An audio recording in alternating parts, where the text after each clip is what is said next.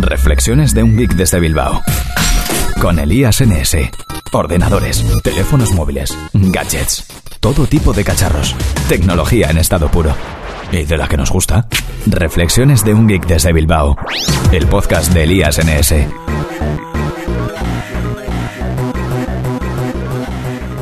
Bueno, pues acabo de terminar de grabar este episodio Scroogle que me ha llevado a grabar varios días debido a su complejidad y que no me daba tiempo a grabar en mi trayecto al trabajo. Creo que lo empecé, no sé si el día 2 o el día 3, después de, de Nochevieja. Así que os deseo a todos un feliz año nuevo, aunque estemos ya día 7, si no me equivoco. Y nada, que ahora os lo pongo y siento el retraso y espero no haberme liado mucho grabando. Hasta luego. ¿Estás sintonizando? Bueno, bajándote un MP3, ¿no? O como narices se dice en un podcast. El caso es que estás escuchando Reflexiones de un geek desde Bilbao. Elías NS. Bienvenidos a un episodio más de Reflexiones de un Geek desde Bilbao. En este caso otro RGB Express. Bueno, soy Elías, Elías NS en Twitter. Y, bueno, lo primero quiero felicitaros el año nuevo en el que acabamos de entrar este 2014. Espero que venga lleno de, de buenos momentos, de trabajo y de, de grandes amigos y familia, iba a decir. Bueno, lo primero que quiero comentar hoy es un par de aclaraciones sobre el último episodio que, iba sobre el ahorro de batería en Android. Me dejé de comentar porque sí tenía una chuleta en papel y me la dejé en casa. Y se me olvidaron dos de las cosas que tenía apuntadas. Una es que no uso widgets. No sé, desde el principio de Android, eh, pues yo empecé a probar a usar widgets. Y no, no les saco partido, la verdad. No, no sé por qué no me gustan, vamos, no me gustan, me gustan, pero no los uso. Entonces, eh, pues ahora ya no, no tengo widgets en mi pantalla, ni mis pantallas de inicio. Bueno, de hecho, solo tengo una pantalla de inicio. Eh, con lo cual creo que eso también me ahorra batería y que si alguien quiere probarlo y no le saca mucho partido a los widgets, pues debería eliminarlos porque al fin y al cabo son pequeños programas que se están ejecutando en segundo plano. Y otro tema que me parece más importante y no comenté tampoco es el brillo automático. Yo cuando empecé con Android, eh, con el HTC Desire, eh, perdón, Desire no, con el HTC Giro, pero también con el HTC Desire, intentaba controlar el brillo manualmente. Tenía unos interruptores, eh, de los que comenté en el anterior episodio, en la barra de estado para poder ir cambiando entre, pues, las más, las, los niveles de brillo más habituales, ¿no?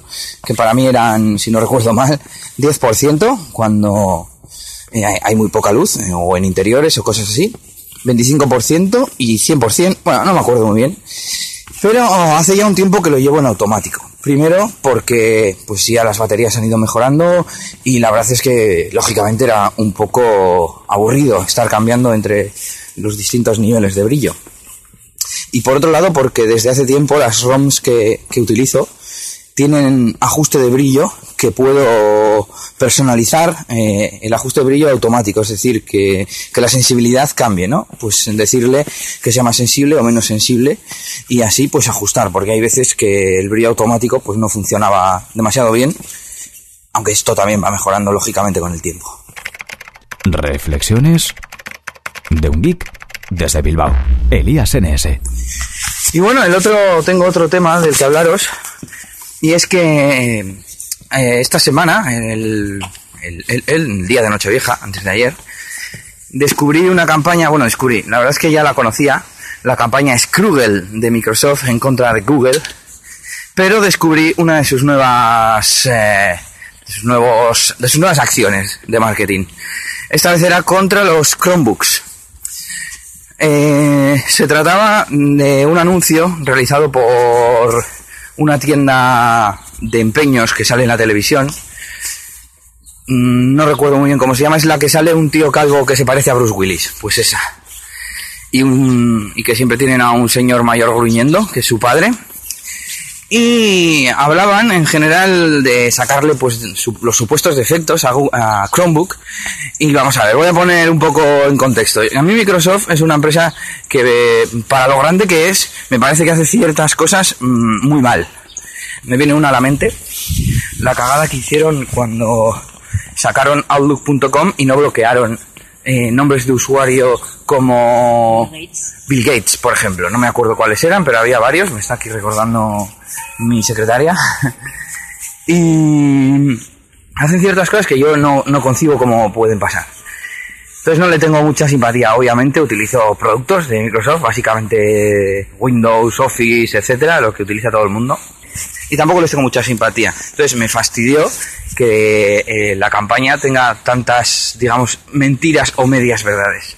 Os voy a explicar en qué consisten los ordenadores Chromebook. Se trata de unos ordenadores de bajo coste que Google, pues digamos que promueve. Los fabrica grandes marcas como son Samsung, HP, etcétera, y llevan el sistema operativo Google Chrome OS. Para el que no sepa lo que es esto, es una especie de Google Chrome, como el navegador, eh, embebido. Es decir, eh, eh, nada más tienes el navegador, es, todo funciona mediante aplicaciones web, pero dispone de distintos puertos. Tú puedes conectar, por ejemplo, tu pendrive para descargar unas fotos, para, bueno, para descargar no, para subir unas fotos a internet, a esas web apps. Obviamente tiene sus, digamos, desventajas porque no tienen almacenamiento. Me suena, el otro día viendo especificaciones de alguno, pues tenían unos 16 gigas de almacenamiento, que es para simplemente almacenamiento temporal, como si fuera una especie de RAM, de segunda RAM o algo así. Y bueno, pues a mí me pareció un concepto bastante innovador. Todos tus datos están en la nube, inicia sesión con tu cuenta de Google y está todo disponible. Hoy en día eh, tenemos internet prácticamente siempre y por tanto está enfocado a, pues, a un público generalista que no hace más que ver el correo, entrar a redes sociales, leer noticias y poco más. En lo que más insistían es en la parte de que un Chromebook no sirve de nada si te quedas offline, si te quedas sin internet cuando esto pues básicamente eh, es mentira, vale que no es como un ordenador. Esto también lo quería aclarar. Obviamente no es como un ordenador. Un Chromebook para mí eh, podríamos decir que no es un PC o que sí es un PC si consideramos que el, el concepto de personal computer, de ordenador en general, pues va evolucionando, ¿no? En función de las tecnologías que haya disponibles. A mí el concepto de Chromebook me gustó desde el principio, un ordenador que no tienes que actualizar, donde tienes los datos siempre disponibles y que no tienes que preocuparte por nada. Tú inicias sesión en tu cuenta y ahí está todo, incluso aunque sea un ordenador prestado. Y, a día de hoy, que yo sepa, bueno, que yo sepa, estuve mirándolo, eh, Google Chromebook te permite hacer un montón de cosas eh, desconectado. Tiene desde las aplicaciones de Google a juegos como Angry Birds que funcionan en modo offline. Entonces, eso era el 90% de los razonamientos o de las explicaciones que dan en la web que tienen eh, acerca de este tema. Y totalmente falso. Bueno, totalmente no, pero el 90 y mucho por ciento, pues falso, ¿no? Reflexiones de un geek desde Bilbao. Elías NS. Bueno, pues lo que yo pienso sobre el tema de estar conectado es que, no sé vosotros, pero yo habitualmente tengo internet. Sí que es verdad que al ser un ordenador portátil, pues quizás haya que tener en cuenta que no va a estar tan fácil y tan disponible la conexión. Pero en cualquier caso, como decíamos, Google Chrome tiene un montón de aplicaciones que trabajan offline. Al menos las más importantes. Otro de los argumentos que utiliza Microsoft es que no dispones de aplicaciones integradas como Office o iTunes. Bueno, casualidad, yo no utilizo Office hace muchísimo para redactar eh, documentos, por ejemplo, o hojas de cálculo o cualquiera de estas aplicaciones, incluso presentaciones y dibujos. Lo hago todo en Google Drive. Empecé a acostumbrarme y yo ya sin querer cuando voy a hacer algo de esto, tengo ya el Google Chrome abierto y entro a Google Drive. Por lo tanto, no, no veo ningún problema en que no exista Google Drive. De hecho, me estuve viendo unas comparativas en, bueno, comparativas, bueno, comentarios en, la noticia correspondiente de genbeta.com y la mayoría de gente decía como que eh, Office está pues todavía muy por delante de Google Drive, ¿no? Obviamente tiene funciones avanzadas que le va a costar mucho llegar a tenerlas a Google Drive. Pero es que la gente normal no utiliza esas funciones avanzadas. Sin embargo, eh, las ventajas de que siempre esté disponible tu documento, de que lo puedas compartir con gente y trabajar en tiempo real, de que no tengas mil versiones y, todas esas cosas de, trabajar online, eso no lo va a tener nunca Office. Según estoy diciendo esto, estoy pensando en Office 365, pero bueno, ya existe algo similar, pero es que en ese campo del online Google le da mil patadas a Microsoft. En cualquier caso, sobre este tema de Office, no creo que sea un argumento contra los Chromebooks, por lo que comento que la mayoría de gente no utiliza esas aplicaciones eh, tan avanzadas, esas características tan avanzadas de Office, y que por supuesto pienso que alguien que las necesite no debería tener un Chromebook directamente, porque es para mí un ordenador casual, un ordenador eh, de, de, usuario, no sé si decir básico o medio, pero por supuesto no es de, de usuario avanzado, de producción eh, importante, ¿no? Yo, por ejemplo, si tuviera un Chromebook, eh, tengo claro que los vídeos que edito o cosas que hago de más trabajo un poco fuerte, pues lo haría en un sobremesa. Bueno, y otra de los argumentos que decían es que Google te espía. Aquí no me voy a meter mucho porque no tengo mucho conocimiento sobre el tema, pero bueno, aunque todo el mundo dice que Google ha dejado de lado su Don't Be Evil y que ahora también son súper malos y súper monopolistas, eh, pues no sé, en, el anuncio como tal, pues criticaban que con ese hardware que es de Google, pues lo van a tener mucho más fácil. Pero bueno, me parece una acusación muy fuerte para no dar pruebas. Vamos, que me pareció mal que lo utilizaran como argumento en contra. Y por otro lado tienen una web en la que van desgranando poco a poco los distintos argumentos. Uno es que no dispone de videojuegos. Bueno, como explicábamos antes, no es un ordenador al uso y aunque sí dispone de juegos eh, en, el Google Chrome Store, pues no, obviamente las grandes desarrolladoras no desarrollan para Chrome OS. Entonces, eh, si eres un jugón, pues vas a necesitar tener un ordenador o una consola.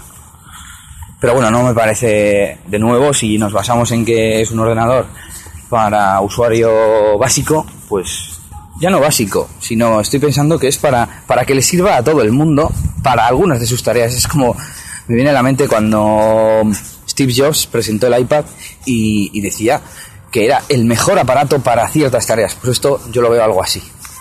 A ver, que, que Nelly va a intervenir. Yo lo veo como una tablet con teclado eh, más cómoda, no sé, al final es como un Android gigante. Bueno, ¿qué más teníamos por aquí? Que no puedes ver películas sin internet. Critican que no tenga lector de CD y DVD. que tengo aquí mi chuletita. Pues seguimos con lo de siempre. Eh, yo no sé hace cuánto que no uso la, el lector de CD. Y por supuesto películas las veo bajadas directamente o en mi Smart TV desde un pincho, desde un pendrive USB. Entonces, creo que este argumento es un poco absurdo. Luego también los netbooks de hoy en día tampoco llevan CD y nadie ha dicho nada. Ellos mismos los venden, ¿no? De Microsoft se alían, se han aliado para con ciertas marcas para vender. Bueno, aquí no estamos aventurando mucho porque no sé quién se alía con quién, pero bueno, estoy seguro que si investigo eh, Microsoft ha promovido en algún momento de la historia reciente el que se compren netbooks con Windows. Bueno, y otra cosa, además, eh, Chromebook soporta almacenamiento USB en distintos tipos de sistemas de ficheros que por supuesto están reflejados los más importantes. Si los, los tengo por aquí apuntados son eh, los típicos de Linux, X2, X3 y X4, FAT, NTFS y alguno que otro más.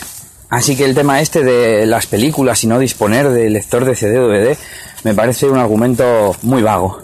Las películas se pueden ver a través de Netflix y Google Play Movies, Google Play Store. Y si no, ya que en España esto no está muy extendido, pues podemos enchufar nuestro disco duro externo eh, o incluso supongo que descargarles en local, pero bueno, como hemos dicho, tiene poco almacenamiento. Pero si lo queremos comparar con almacenamiento en CD-DVD, pues mucho mejor el almacenamiento en unidad externa USB. Otro de los argumentos de la página web es que si estás offline las aplicaciones no funcionan. Como ya hemos comentado, esto es eh, bastante falso. Más que nada porque las principales aplicaciones sí que están soportadas en modo offline y de hecho en el Google Chrome Web Store, Chrome Web Store, hay un apartado eh, específico de aplicaciones offline.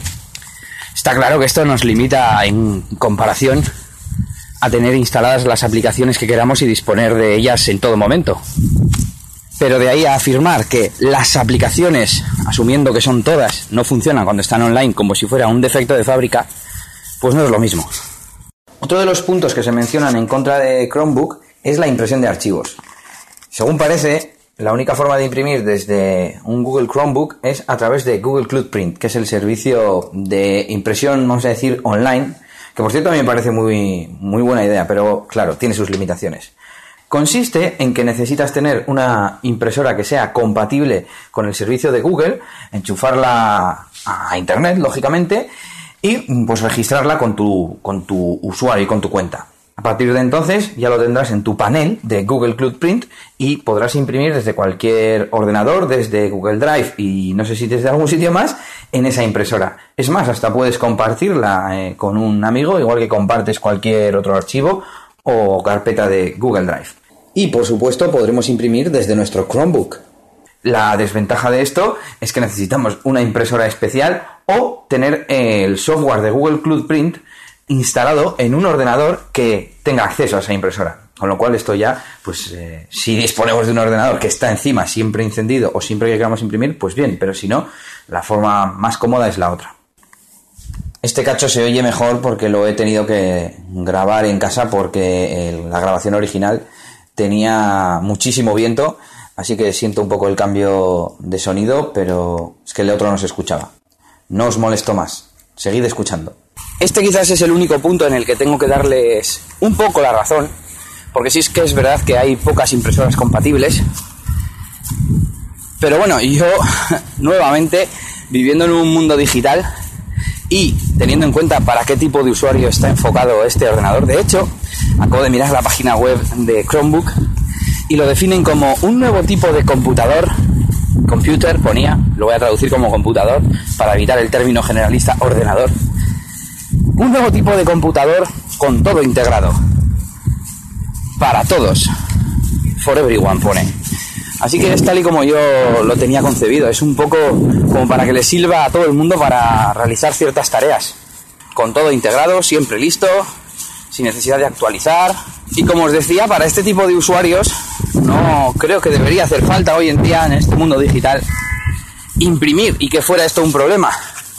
Creo que las ventajas del ordenador, del dispositivo, aventajan a las desventajas, valga la cacofonía y redundancia. Y que en cualquier caso, si imprimimos mucho y nos gusta tener este ordenador, pues podríamos comprar una impresora compatible, disponer de un ordenador con una impresora conectada e instalado el software de Google Cloud Print en el ordenador. Bueno, y más cosas que tengo apuntadas, que no hay escáneres ni cámaras compatibles. Bueno, por supuesto que hay escáneres y cámaras compatibles. No sé si la lista es extensa o no, pero yo supongo que los principales fabricantes y modelos estarán soportados. Pero vamos, desde el principio estoy recordando ahora el vídeo de la presentación, cómo enchufaban una cámara y descargaban mediante una ventanita como si fuese el chat de Gmail integrado en, el chat de Google Talk integrado en Gmail. Con una ventanita parecida aparecían ahí los ficheros de la cámara y los podías eh, desde ahí subir a la nube o editar en, en alguna aplicación, etcétera. Esta parte la vamos a dejar en, como argumento neutral. Que no sincroniza con un MP3, es lo siguiente que tengo aquí apuntado. Bueno, en un mundo internetizado y en el que todo está en la nube y que cada vez tenemos menos cosas en formato físico, al menos yo, no sé vosotros, este ordenador está enfocado para vivir en la nube y por tanto no tiene mucho sentido sincronizar como tal con un dispositivo de reproducción de música. Yo supongo que esto está enfocado a escuchar canciones en streaming desde Google Play Music. No sé si hay algún servicio más soportado, pero por supuesto que te permite escuchar música. En cuanto a la sincronización, no sé, supongo que se refieren a la típica sincronización de iPod y iPhone con iTunes o algún otro sistema similar. Pero yo creo que seguramente se le puedan pasar archivos que tengas en local o que tengas en una memoria externa. Vamos a dar por hecho que el almacenamiento es, es externo al propio dispositivo. Y yo supongo que si puedes pasar, copiar música, que es como lo hago yo y lo hace la gente que yo conozco y que no es maquera, porque yo creo que los únicos que sincronizan música mediante software, bueno, los únicos no, ¿eh? la mayoría, vamos a decir, que luego a ver si me van a pegar o algo. pues son los eh, usuarios de, de Apple y dispositivos iOS. Este punto lo vamos a dejar en como que es verdad, pero que está cogido un poco, pues no sé. No es algo que yo diría a todo el mundo en plan, eh, ¿tú te vas a comprar este ordenador? ¿Has mirado a ver si sincroniza con tu dispositivo de reproducción de música? Vamos, yo conozco a gente que escucha música en el móvil y que se ha comprado pues una base para conectar el teléfono y oír música o incluso un receptor. Bueno, os voy a dar una buena idea para comprar un, un gadget que me voy a comprar yo. Y es un receptor de audio Bluetooth que conectas a una microcadena, a unos altavoces, a lo que quieras, que, que tenga un mini jack. Y, y que se han comprado eso, tienen la música en el móvil y la pasan por Bluetooth a ese dispositivo y suena en, en ese equipo de música. Entonces, no sé yo si, si el argumento ese es un poco forzado como para usarlo en contra de Chromebook. Es cierto que no puede sincronizar, pero no sé si yo lo utilizaría como argumento. Incompatibilidad de documentos, Office. Eso es lo que tengo aquí apuntado. Supongo que, que es lo que ponía en la página web. Y por supuesto, totalmente eh, incierto, porque en la propia página web del Chromebook dice que tiene incompatibilidad con archivos de Office. Y yo la utilizo eh, cada día casi. Eh, perfectamente puedes abrir desde Google Drive un archivo de, de Office, tanto de los antiguos .doc como de los modernos .docx, estos que, aparecieron en, en el Office 2007, si no me equivoco, ¿no? Y por último, no, tengo dos puntos más. Las aplicaciones son web apps y no trabajan offline. De nuevo, no voy a volver a repetir. ¿Qué más dará que sean web apps que aplicaciones instaladas? Bueno, sí, se supone que las aplicaciones instaladas son más potentes, pero volvemos a lo de antes. En principio es un ordenador para uso diario y demás y muy básico y cualquier aplicación de las que te vienen te va a permitir hacer lo que, lo que haces normalmente, ¿no? Como puede ser escuchar música en Spotify, que yo cada vez utilizo eh, más hasta el reproductor web, ni siquiera me instalo el, el cliente navegar por internet, eh, ver, ver películas online y alguna cosa de estas. Y no sé qué más decir sobre esto. Bueno, y el último punto, parece ser que en la web también insisten en el tema de la privacidad, en el que, repito, no me voy a meter, porque mm, eso lo tendría que explicar alguien, algún ingeniero de Google o alguien de la competencia que haya descuartizado el cacharro, que haya investigado el software o algo así, y sepa decir si Google te espía con estos Chromebook o no te espía. Bueno, y hasta aquí este Scroogle, este episodio sobre el ataque, vamos a decir. Se nota que soy pro Google, ¿eh? Sí, me gusta, me gusta los productos de Google. Este ataque de Microsoft contra los Chromebook y contra otros productos de Google, llamado Scroogle. Y nada, saluditos, soy Elías, Elías NS en Twitter y la mayoría de redes sociales. Y nos vemos en el próximo episodio de Reflexiones de un Geek desde Bilbao. Agur. Esto ha sido todo por este capítulo. Pronto, Elías tendrá más cosas de las que hablaros en Reflexiones de un Geek desde Bilbao. Hasta la próxima. Y recuerda que puedes buscar a Elías Gómez en Google Plus o en Twitter, arroba ElíasNS.